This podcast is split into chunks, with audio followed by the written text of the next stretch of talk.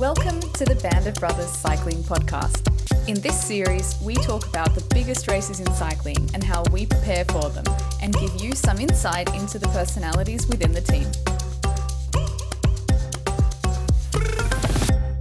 Hi, everyone, and welcome to our Tour de France Rest Day episode. Today, we're joined by Head Sports Director Rolf Aldag, who's here to catch up with us about the second week of racing through France.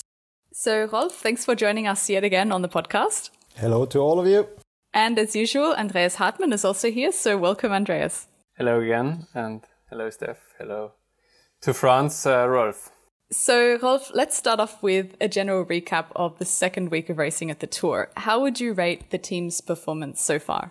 Well, the second week somehow feels like we are uh, already four weeks on the road um, because of the heat, because of the circumstances, some long traveling and stuff like that it's really like to recap like uh, it feels like half of the life um, that we lived so far. It's very intense. It's um, kind of the the, the um, yeah the weather conditions, the choose uh, the choice of the course that the ASO took for, for the week was uh, was pretty interesting.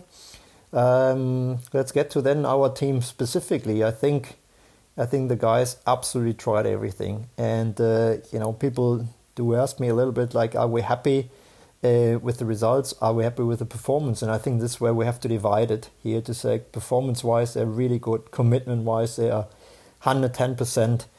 And then in the car, um, you know, you just hope for them for so much uh, that to to get give them the results, to give them what they trained for, you know, all the hard work that they have done, and this is then you know the the hard part to say like well we didn't win. And i do think with the way they were riding they absolutely de- deserve a victory.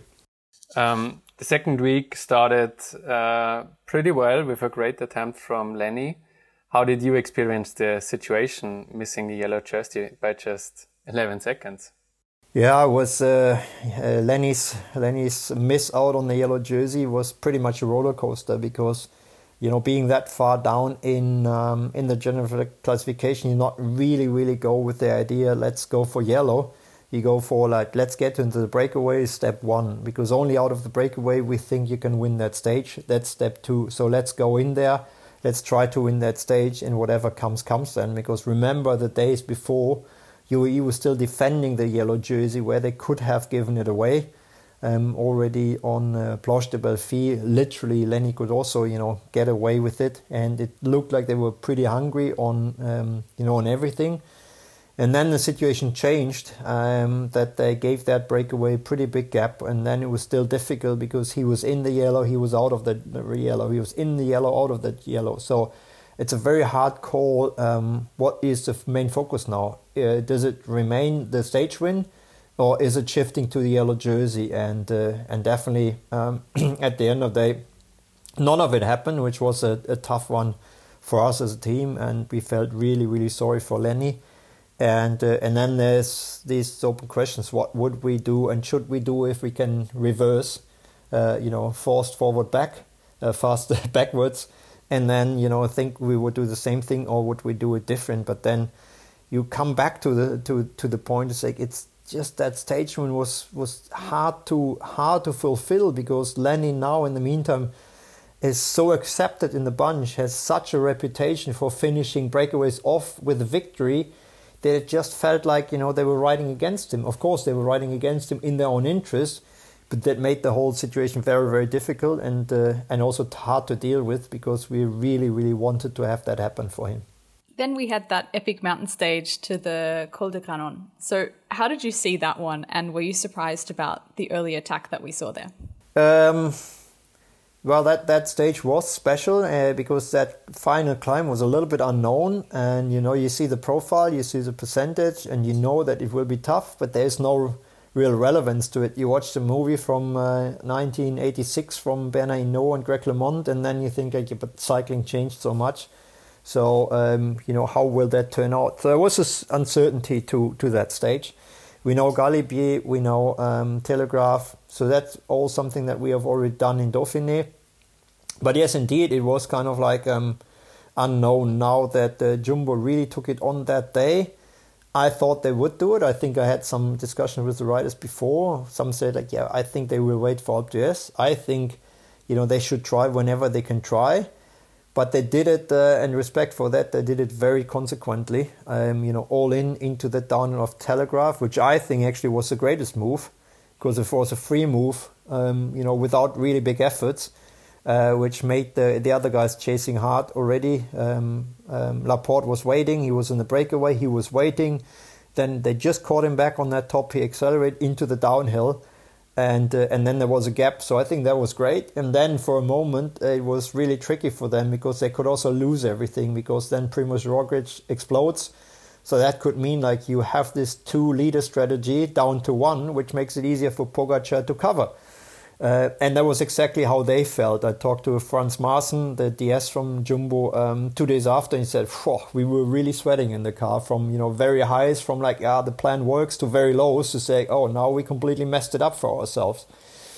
And I think the unexpected part was uh, Pogacar fading then on the last climb, and uh, I think um, the biggest sign for me for that was how unexpected was it was was like when Geraint Thomas was still staying with him on his wheel, on his wheel, kind of like being confused what to do.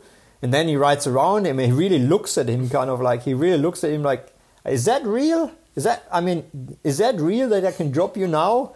And then he does, you know, right away from him. And I think none of the top performers did think that would happen. None of the audience, a fan, and none of the other teams did uh, thought about it would happen. And it saves Jumbo's day because otherwise, what would have happened? They put on the great show uh, with the outcome that they, you know, that they um, that they're easy to predict uh, because they only had Vingegaard left as a leader. Yeah, there was definitely a big day of this Tour de France. Then, after leaving the Alps, the heat wave really kicked in. Which was the tactical approach for the post Alps stages, and uh, does the heat have an impact on tactics and tactical planning? Well, the heat has a big impact on, let's say, all the, the team operations because it's just amazing, you know, how how the stuff in the morning creates the bottles, and like I think that they can still move their fingers with dealing so much ice, you know, like kilos and kilos of ice uh, in around the bottles, into the cars, and, and in all the coolant boxes and stuff like that. So it's a massive effort that you have to do to try to keep uh, the riders cool and you know thanks to our staff for for that great support because you know um, we don't have people just sitting around here anyway and if, if you have really um, extreme conditions then they have to work even harder and they, they've done it and they still do it. So you know big respect for that. That's one side and then um, on the other side it's a mental uh, impact that heat has on riders. You know the body is is definitely overheating but it's also that that mental thing. It always feels like you know you're right under you know, within the balloon, that you know closed balloon, um, that does stress you, that, that makes you giving up, up easier. So I do think I said like you know it's it's a little bit like whoever wants it more will be in the breakaway. It's not necessarily only about the legs. It's also whoever keeps on going, even if you are suffering, even if you know you think your head explodes, and you just you know melt in the sun and and if you see, I think in every single day, if there was a breakaway, we were in somehow present. Sometimes chased down, sometimes you know not the legs to finish it off with a victory, but we were in, and then I think that shows the morale within the team. And how specifically are you helping the riders through the heat? Are we doing different things to do with the heat than we were, say, five or ten years ago in cycling? Oh, it's still pretty much, um, you know, we have uh, we have uh, ice vests for sure that you can cool people down. Usually, you see them on the time trials, and then we have you know ice socks. So you know, just ice that they put under their jerseys just to cool down, so it melts, and then the water runs uh, along the body, and and a lot of really really um, cool cold drinks. Um, by saying that, you have to be careful that you don't turn your stomach inside out because if it's 40 degrees outside and you have a 2 degree cold drink or you know slash ice and you just swallow it really quickly and big amounts that can only uh, also create big stomach problems. So it's still this balance like how much do you have to suffer because it's necessary and how much can you get relief from super cold you know ice socks ice bags and and cold drinks cold water. So we have huge amounts of waters. I think the guys prepare like 150 bottles each day um, and you know eight riders, so they're not all there for you know to drink them. They are there to be poured over their head to just you know uh, get your jersey wet, to get your bib shorts wet, just to get a certain certain level of cooling. But it does feel if you open the window, it does feel here like somebody puts a you know puts a hair dryer in your face. Another day we definitely have to talk about is the stage to Mende, where we had Lenny, Patrick, and uh, Felix in the break and in a pretty promising pos position. How did the race unfold from your perspective? And of course, we know the result, but are you happy with how the boys rode on this day? Yeah, first you have to see how you know how the breakaway really um, happened, and uh, it was full on racing. I mean, we had situations where in the car you really stretch your head and say, "What?" So you know, breakaway with white jersey, Pogacar, and then Vingegaard bridging on his own and then you think, okay, if, if it's about those guys, how ever would we make a breakaway? Would we make it into a breakaway? So it was all about like hanging on, hanging on. The big names have been dropped already, you know, like just the scenery in the race car. Um, you have the race radio, that's your main source of information. And then, uh, you know, everybody who's dropped who is relevant for the race will be announced. So, and he does it with a kind of like emotional um, level, a different emotional level. So if it's you know a sprinter dropped, Jakobsen dropped, uh, uh, Caleb Ewan dropped, it's kind of just reporting. But then he gets emotional when you have like bigger names, big names, and, and so you know he got more and more excited. And you think that okay, probably they forget about some of our guys. They would not announce it, but you would not assume that we're so massively present still in that first group because remember we have health issues you know lenny is not healthy um, and you know we were thinking well like what do we really do with it? They make it a, a semi rest day as much as you can make a rest day out of a you know a hilly tour de stage. And then uh, there was this remaining probably 50 guys. So it was literally all gc guys plus their their their really uh, important domestiques and not too much else left but we still had the guys in there and uh, and then they turned that around into this uh, aggressive, positive riding with uh, being present three guys in 22.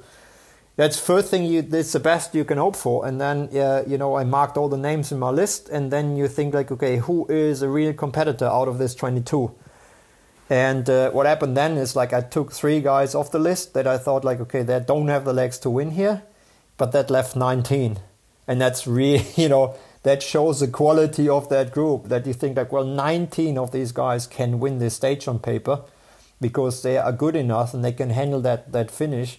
That makes it tactically pretty difficult. And then um, when we established like that group of four in the front uh, with Felix, it was nice because Felix could uh, do the minimum in the front to uh, re- recover as good as he could, and the guys in the back um, had to do not have to chase. They had uh, EF chasing and they had Israel chasing, and everybody who was not present had to chase, but they could, you know, ride more defensive. So you come to the last climb as fresh as you can certainly be, uh, doing the lowest numbers of pull and the lowest number of riding in the wind. But then we just have to accept that the best man won, and we can analyze it like a million times, which we did, to say what else could we have done and you come to the point saying mm, not really a lot because the guy out of that front group just rode away from from us so felix just could not follow tried absolutely everything just could not follow so we have to accept that you know matthews was better then there was one guy from the second group bridging to matthews with Bettiol, and, and not Connie and not Lenny could follow. So we have to have to ex, ex, ex, you know uh, respect that one. So best man won, and that's uh, that's the sport. And as clever as you try to be sometimes you on especially on these finishes there's just nothing you can do about. And then i have to say it's easy to cope with it because we tried everything. There was huge commitment. There was absolutely you know the the, the morale in the team was high. The investment was huge. And then we got beaten by better bike riders as simple as that. So to talk about alex for a bit it looks as though he's been on his way to feeling better again how would you describe his progression through this Tour de France, and what do you think is possible for him in the third week still? Yeah, that's uh, you know another case there. You know, we don't want to complain. You want to, uh, we don't want to like kind of like whine about like uh, how bad luck and this and that. It's a tour and things happen. But of course, if we have seen him on that Roubaix stage where he was so good in control, where he was really like in a position where I say, mm, he's one of the main competitors. And then that crash and then that suffering.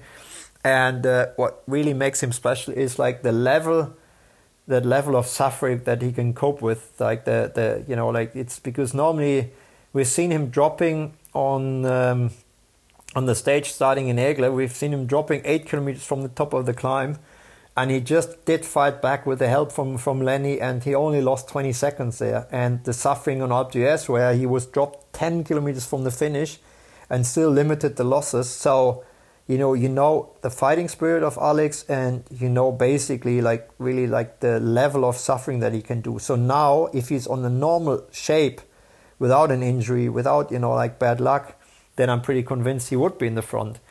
Now he's not now, what still makes it different and difficult for him is like in the bunch, he's still considered to be, you know, one of the absolute best rider in the Tour de France. So he tried to go into a breakaway because one thing is for sure, we don't want to defend 11th overall in the sense of like we put the team uh, into the front and chase it.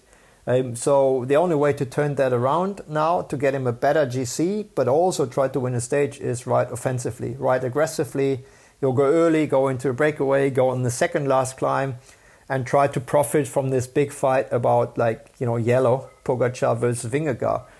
And I think that's what we want to do, and it's definitely helpful if he feels better, if he is uh, back to fitness level, and uh, that makes us optimistic. I think that makes him pretty, you know, he's pretty positive. He has a really good attitude and high level of motivation, and I'm sure we want to try, but if the if the you know leading teams with Ineos, UAE, and Jumbo see him as a mega threat for GC and don't want to have him coming back and put the whole team on the front to chase him down, but then obviously it's going to be difficult for him. So um, we need to see what others do. We cannot dictate the outcome here on um, on Alex, uh, you know, next couple of stages in the Pyrenees. In general, we are already um, really active as a team, racing really active as a team. Um, we try, but until now we didn't succeed. What do you think is still missing to get a victory? Is it just that tiny bit of luck sometimes? Yeah, but it would be it would also be a little bit disrespectful to the others to say like, well, you just got lucky or we got unlucky. Um, I think you know in the in the case of like for example when uh, when Bob Jungels won uh, that stage, you know he soloed for 60 kilometers. We had uh, Connie in that group and I just, you know, to be fair, I think he was just the best at that day, and uh, you know that's what it is, and I think that's what you have to have to um, accept. You know, there has to be accepting to be beaten by somebody better, and not blame it on on bad luck or, or anything like that. You know, some other stuff might be a little bit bad luck, but the the Tour de France is certainly that luck helps. Uh, bad luck does not help. Bad luck makes it impossible to win, but usually it's as easy the best out of that situation will win. There's that daily meeting on the bus every every day before the stage. How do you, as a sports director, motivate the guys to keep going? I can imagine it's it's not an easy job sometimes. Uh, it's not that hard to be fair because of that group that we have here. You know, rather like some of the guys, I feel like I rather need to slow them down because if you see what Niels does, for example, you know, if if you try to push Niels here, well, well, what would he do? Attack in the neutral or something? you know that's that wouldn't really work out. So uh, so uh, it's not it's not that difficult, and you know it's not really that uh, that you come into our bus and you feel like you know somebody died. Um, that it's like a, an atmosphere like at a funeral or something. It's certainly not. Um, of course, you know, just imagine if if Lenny would have won that stage and Lenny would have taken yellow, then it would be complete party bus. You know, like I think you know our bus would shake. You would start shaking all the time but they're not beaten down. They're far away from you know beaten down, um, and the tour is not over. And I feel like the you know everybody gets tired. It's completely normal, but they're still trying, and uh, and then that's I think a very positive sign. And and also you know they they do it for themselves. Yeah, it's like you know they want to be successful sports person. We can support them. We cannot ride the bike for them, and we can you know help them with you know uh, with tactics, with course know-how, with stuff like that but ultimately, the nice thing is like we have a super good of young but still, you know, experienced uh, guys uh, that want to win bike races, and that makes the job not as difficult as it might might appear. Okay, so as you say, the spirit is still really good in the team, which hopefully means that we can still pull something off in the third week. So you've already said we're not looking to defend, for example, 11th place in the GC. Can you mention any of our specific goals for week three, not just for Alex, but for the others as well? No, because our competitors will listen to our podcast and then they know our plans. Of course, I will not. We're always trying to get this information I will not release our guys. strategy here because I'm pretty sure Grischa Niermann will listen. You know, once we release it, uh, Jumbo will know our uh, strategy. Uh, I'm sure he's a keen listener of the podcast. no, seriously, uh, we we keep on riding offensively. We keep on riding, attacking. We want to be in breakaways and we hope that the combination will be a combination that that allows us uh, to score a stage victory. Stage victory is uh, is the, the biggest goal there, and you know for Alex, improving GC will be the result of hunting a stage because if he's hunting a stage. He will probably not wait for Vingegaard and uh, and Pogacar to do the final sprint on on, on Hautacam he will, you know, we have to go earlier. We have to try to attack and then try to aim for for both um, improvement in GC and win for stages. So you know that is that is kind of like the general outline and remains uh, that's general outline. A bit more general on the race. Also, Vingegaard had some setbacks this week now in in losing team members, and uh, Pogacar looks strong again after his tough day. Do you expect a crazy move from him in the Pyrenees? I think I expect moves from him. I don't think I expect crazy moves from him, but uh, you know, like even an early attack must not necessarily be a crazy move. I think he has to judge on the support Vingegaard has and look in his face and make his decisions. You know, early attack can actually be uh, useful because you know Vingegaard crashes and it wasn't Tadej's fault, so you know he shouldn't feel guilty about it. But that's what it is right now. So maybe Vingegaard needs more time to get into the rhythm from you know the injuries to get into the racing. So maybe attacking earlier does hurt him more than once he's back on his bike, feels as one unit with his bike.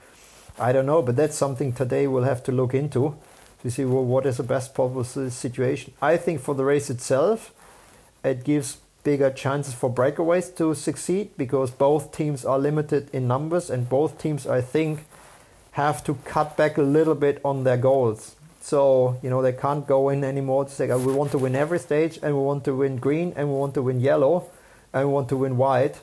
They might have to compromise to say, you know what, we don't care who wins that stage today because we have to try to win the Tour de France, which might open the race a bit more. Which role could Ineos play? yeah, right now it looks like they have three super strong guys, but none of them is capable on, on attacking and riding away for them. So it's you know it's uh, I think for them it's really not easy. They probably hope for a mistake from the two others um, that they can live with. And if they throw everything in, well, then would be the strategy to say, yeah, you know what, Pidcock has to attack early, and Adam Yates has to attack on the second last climb usually that always turns out to be like you know bravery but not successful um, because there's there let's say the key helpers from UAE and the key helpers from uh, from um, Jumbo are so strong still that they can limit losses and probably let the guys die out there and then catch them back and kind of like drop them. I mean, we remember there was the Alpe stage with uh, with Kruijswijk, who did something like brave long attack, rode away, and then they had him dying out there. They caught him at three to go, and then they dropped him. He lost another two minutes. That's unfortunately many times, you know, the consequence if you if you do go all in and do a, a very very risky strategy. So I think Ineos, what do they have right now? You know, pretty much a secured third spot with a time trial that's still coming up. Um, potentially, if somebody faded, the second spot winning the tour possible but not easy. What else do they have? Um, you know, stage win, spectacular stage win on Alpe d'Huez, and I do think they aim for the for the team classification. So if they do that, because that gives them, you know, a very emotional but also prestigeful picture on Champs Elysees with the whole full team, or you know, with the Arc de Triomphe in the background. So podium, stage wins, team GC is probably something they can accept knowing that winning is mission, I wouldn't say impossible, but hard to do. Back to us, back to our team. You are a mastermind, and I'm pretty sure you already have a plan. Uh, on which stages would you see our best chances without telling too much again?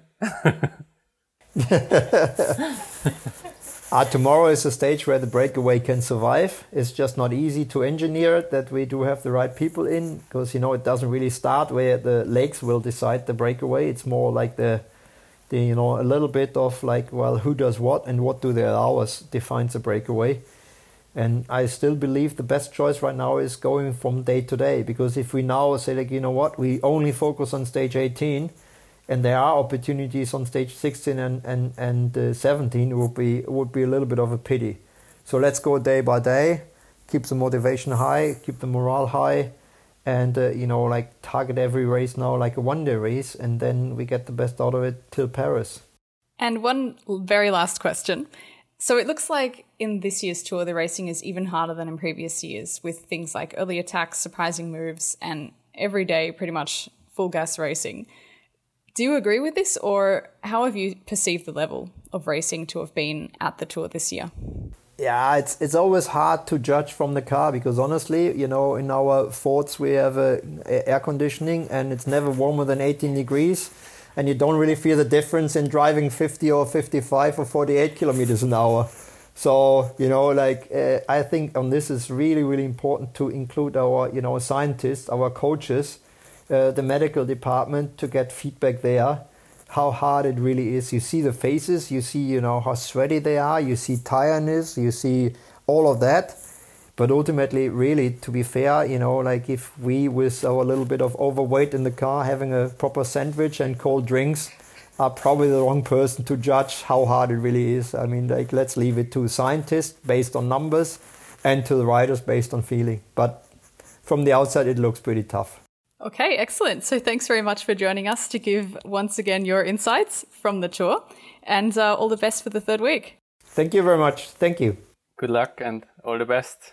And as always, thanks to our listeners for joining us for this special Tour de France episode of the Band of Brothers podcast. Be sure to join us for the next one. Until then.